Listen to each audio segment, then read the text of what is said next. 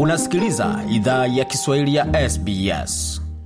Jambo pote ulipo na karibu katika makala idhaa ya Kiswahili ya SBS. Uko na migode migerano katika studio za SBS na mtandaoni anani ambao ni sbs.com.au mkwa juu swahili. Pia unazopata makala haya kwenye ukurasa wetu wa Facebook anani ambao ni facebook.com mkwa juu SBS swahili, na kama unapendekeza makala wala ungependa kujua lolote lile, waweza ukatuandikia kwa barua pepe anani ambao ni swahili.program at sbs.com.au. Kwa sasa tuzungumzie hoja ya DP World, kampuni ya kigeni ya DP World ambayo kwa upande mmoja imepokewa kwa mikono miwili na serikali ya Tanzania, lakini wananchi wanasema kwamba inabidi pawe mazungumzo ya ziada kujua kilichomo katika mkataba wa kati ya serikali ya Tanzania na kampuni ya DP World. Maandamano yalipendekezwa nchini Tanzania, polisi wakasema kwamba hakuna maandamano yanayoruhusiwa, lakini wananchi pamoja na vyama vya kisiasa vinasema kwamba lazima wananchi wapewe fursa ya kuweza kuhoji pamoja na kuweza kuelezea hisia zao kwa hilo. Mmoja wa wale ambao pia wanapinga mkataba kati ya serikali ya muungano wa Tanzania na kampuni ya DP World ni Daktari Anna Frida ambaye anajiunga nasi kwa sasa. Hujambo? Sijambo kabisa. Mwanzo kabisa, kwa nini unapinga makubaliano ama mkataba ambao serikali ya Tanzania imeingia na kampuni ya DP World? Kwa kweli mimi pamoja na kikundi changu cha Sauti ya Watanzania tunapinga kwa sababu taratibu sahihi kwanza hazikuchukuliwa, halafu na mkataba ambao tumeuona ambao tumeupata sio kwa njia rasmi au kuwekwa vizuri. Vifungu vilivyomo mle katika ule mkataba unaonekana ni mkataba mbovu kabisa, ambao kuna vitu vingi inaweza kuongelea. Unachukua nguvu ya Watanzania, unachukua rasilimali ya Watanzania kuiweka kwenye mikono ya wageni. Huu sio uwekezaji. Ndio, umesema kwamba taratibu hazikufuata, pia mkataba ni mbovu. Uh, ubovu wa mkataba huo ni upi? Ha, ubovu ni mkataba sehemu nyingi sana. Ya kwanza kabisa, mkataba, kuna aina mikataba iko ya aina mbalimbali. Nchi inaweza kuingia kwa mkataba na nchi au kampuni kwa kampuni. Mkataba huu unaonyesha kama vile Tanzania kama nchi imeingia mkataba na um, Dubai government. Dubai government sio nchi, na chini ya Dubai government imewekwa DPW ambayo ni kampuni. Kwa hiyo wametumia njia za kutengeneza mkataba wa kati ya nchi na nchi, bilateral agreement, lakini wakapenyezea kisirisiri, like bringing through the back door, kisirisiri wakaleta DP World. Kwa hiyo sio mkataba sahihi. Kingine, hata ukiangalia zile information tunazozipata namna mkataba ulivyofikiwa zimekuwa zinakingana, conflicting information. Nyingine zinasema kwamba walibidi makampuni mengi na nyingine zinasema walikwenda Dubai katika expo, maonyesho ya expo, halafu wakakutana na watu wakule wakafanya mkataba. Kinacho tunauhakika tumeupata, kulikuwa hakuna bidding. Ukitaka kampuni inabidi kuwe na bidding. Kwa wametumia njia za kuingia mkataba na nchi wakati wanaingiza kampuni binafsi. Halafu kuna mambo mengine mengi. Kwa upande wenu daktari, tatizo ni DP World ama tatizo mnalo na serikali ya Tanzania ama ule utaratibu uliotumia kuingia mkataba huo? Maana DP World ni kampuni inayofanya kazi katika mataifa mengi, mojawazo ikiwa ni Australia. Sasa kuna ubaya gani wakifanya kazi na serikali ya Tanzania, hata kama pengine utaratibu hukufuatwa na kama wana, wanatekeleza vilivyomo katika mkataba na wanatoa fursa kwa Watanzania kupata ajira na vingine kama hivyo? na kushukuru kwa swali hilo. Cha kwanza kabisa kuhusu DP World, tuseme ni mkataba. Mkataba ni mbovu. Mkataba ungekuwa ni mkataba uliofanywa kwa njia zilizo sahihi na mkataba ulioko sahihi, tungeweza kuuheshimu. Nina, nina, ninajua kabisa kwamba wako nchi nyingi pamoja na hapa Australia, lakini walivyoingia katika nchi hizo sivyo walivyoingia Tanzania. Kila nchi ina, ina, ina taratibu zake za kuingia mikataba na makampuni binafsi. Tanzania kama ingekuwa ni makampuni binafsi, wangeweza kufanya bid bid zile, waangalie ni nani bora kuliko mwingine, kuna faida gani, kulinganisha vitu mbalimbali, halafu mnachagua ile mnayoona italeta maslahi kwa nchi. Hicho hakikufuatwa.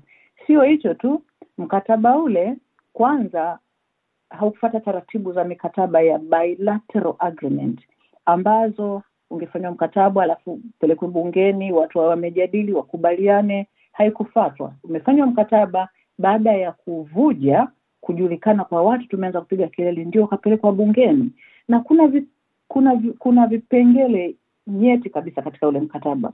Namba moja, kwa mfano kikubwa kabisa kuhusu umiliki wa ardhi. Tunazo taratibu za umiliki wa ardhi kule Tanzania ambapo wananchi wengi hawamilikishwi ardhi tu namna hiyo, iko chini ya uangalizi wa, wa, wa, rais, wa, wa, wa rais wa nchi.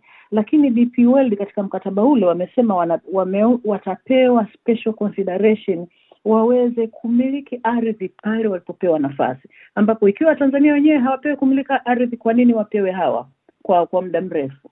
Na pia kuna tat, kuna ishu ya muda, haukutajwa mkataba huu ni wa urefu wa muda gani. Maneno yaliyotumika ni kama vile wanapewa bandari hizi kwa miaka mingi sana, mpaka wao watakapoamua kwamba hawahitaji kuwepo nchini. Hiyo ni mifano tu ambayo inaonyesha mkataba ni mbovu. Mngependa sasa iweje sasa, mkataba ufutwe ama urejelewe kwa, kwa mashauriano ili vipengee ambavyo mngependa viwekwe vi, vi, viongezwe ama hamtaki kabisa mkataba na DP World? Mngependelea kampuni nyingine ndio pewe kandarasi hiyo? Ishu sio DP World. Mkataba huu kama ukiusoma unasema tunawapa DP World bandari zote zilizoko Indian Ocean na bandari zote zilizoko kwenye maziwa lakes, na tunawapa tunawapa kuna vipengele vingine vinavyozungumzia kwa mfano njia za usafiri e, na bandari za nchi kavu tunawapa tuna, tunawapa madaraka hayo na njia za usafiri kutoka kwenye bandari hizi tunawapa wao. Mkataba wa namna gani hii? Ni kama tunauza nchi nzima. Kwa hiyo mkataba ni mbovu kabisa. Huu mkataba inabidi usiwepo, na kama utakuwa haupo na tunahitaji investors, then tutafuata zifuatwe taratibu za kawaida za investment. Kama wafanya assessment wanaweza waka float bid waka, waka, wazabuni na wakaangalia zabuni kwa njia ambazo ni za kawaida tulizokubaliana tulizokubaliana, na sio kutoa bandari zote za, za, za, za maziwa za bahari za nchi kavu na njia za usafiri kutoka kwenye hizo bandari. Tunatoa kitu kimoja kimoja au vichache vichache kwa muda tuliopanga, alafu naweza ku, ku, ku, ku, kucheki kwamba tumepata faida gani na faida gani wananchi wanapata. Tatizo sio investment, tatizo ni jinsi ilivyofanywa na mkataba mbovu. Mm. Kuhusu DPW, nadhani kama uki, ukiita ukiita zabuni watakuja nchi mbalimbali na wataonyesha wao faida au comparative advantage gani wanazoleta, na tunaweza tukachagua, hata kama watakuwa DPW ambayo sidhani, lakini kama wakiwa wao wameshinda, wanaweza kushinda kwa sababu ukiangalia upande mwingine DPW ingaje wako hapa Australia, nadhani wako Darwin, nadhani wanayo bandari moja tu wanayofanyia kazi, sio bandari zote, au sijui kama ni Darwin na Sydney, lakini sio bandari zote. Na mkataba wao ukiangalia haufanani na huo wa Tanzania. Huu wa Tanzania nadhani tunahitaji kufikiri zaidi na kuuweka vizuri. Sasa wakati bunge limeshapitisha azimio la kuridhia ushirikiano huo, itakuwaje sasa? Ni kusema kwamba itabidi tu mwendelee tu na kampeni zenu, ama ni kwa ushawishi sasa uh, wabunge wa, wa maeneo mnako ushawishi warejeshe hoja bungeni kwa ajili ya kuweza kujadili na, na pengine kufanya ma, marekebisho hapo, ama ikishapitishwa imepitishwa? Bungeni kuna taratibu za kupitisha mikataba. Kwa mikataba ya namna hii ya kibiashara tuliyousikia sisi, nadhani hii ni mara ya kwanza, lakini hata ukiangalia kama unafuatilia taratibu za kupitisha bungeni, pia hazikufuatwa. Bungeni kuna ka, kamati ambayo walipewa wakatoa summary, mhitasari. Mhitasari ule wamesomewa wabunge, hawakupewa muda wa kujadili. Wale waliotaka kujadili wamenyamazishwa. Spika wa bunge aliacha shughuli yake ya uspika na kuchukua maswali moja kwa moja kumuuliza yule anayetaka kuuliza maswali, na ndio maana utakuta kwa hiyo wabunge wakaulizwa, mnakubali, mna- mnakataa? Wakapiga meza wakasema wanakubali. Wabunge ukisikiliza, wanaotoa hoja, hata wengi hawajui kwenye ule mkataba kuna nini, hawajausoma ule mkataba. Ni kama tunavyoita Kiswahili, wana, wanalishwa matango pori. Ukiwauliza wanasema tumeambiwa, na kuna wengine wanasema tumeambiwa tuseme hivi. Kwa hiyo kama unavyojua ndugu yangu, wabunge walioko kule Tanzania hata kiwango chao cha elimu kinatofautiana tofautiana, wako wengine requirement ni mradi kujua kusoma na kuandika. Kwa hiyo hawajawahi kusoma hii mikataba, hata kufikiria tukikubali matokeo yake yatakuwaje kwa wananchi wetu, walikuwa hawajui.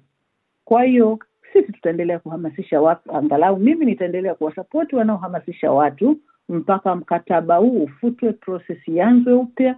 Ikifanywa vizuri, tatizo sio uwekezaji, lakini tunawekeza ili wananchi wapate faida, sio kuwekeza na kuondoa rasilimali kwa Watanzania hata vizazi kama ni kwa miaka mia moja. Kwa nini tufanye maamuzi mabaya namna hii yatakayoathiri watoto wetu na watoto wa watoto wetu? Hiyo ndiyo hoja inayotusumbua. Kama unajiunga nasi, tunazungumza na Daktari Ana Frida ambaye anazungumzia hoja nzima ya upinzani wa mkataba ambao umeingiwa kati ya serikali ya Tanzania na kampuni ya DPW ama DP World, kampuni ya Dubai kwa masuala ya uendeshaji wa bandari za Tanzania.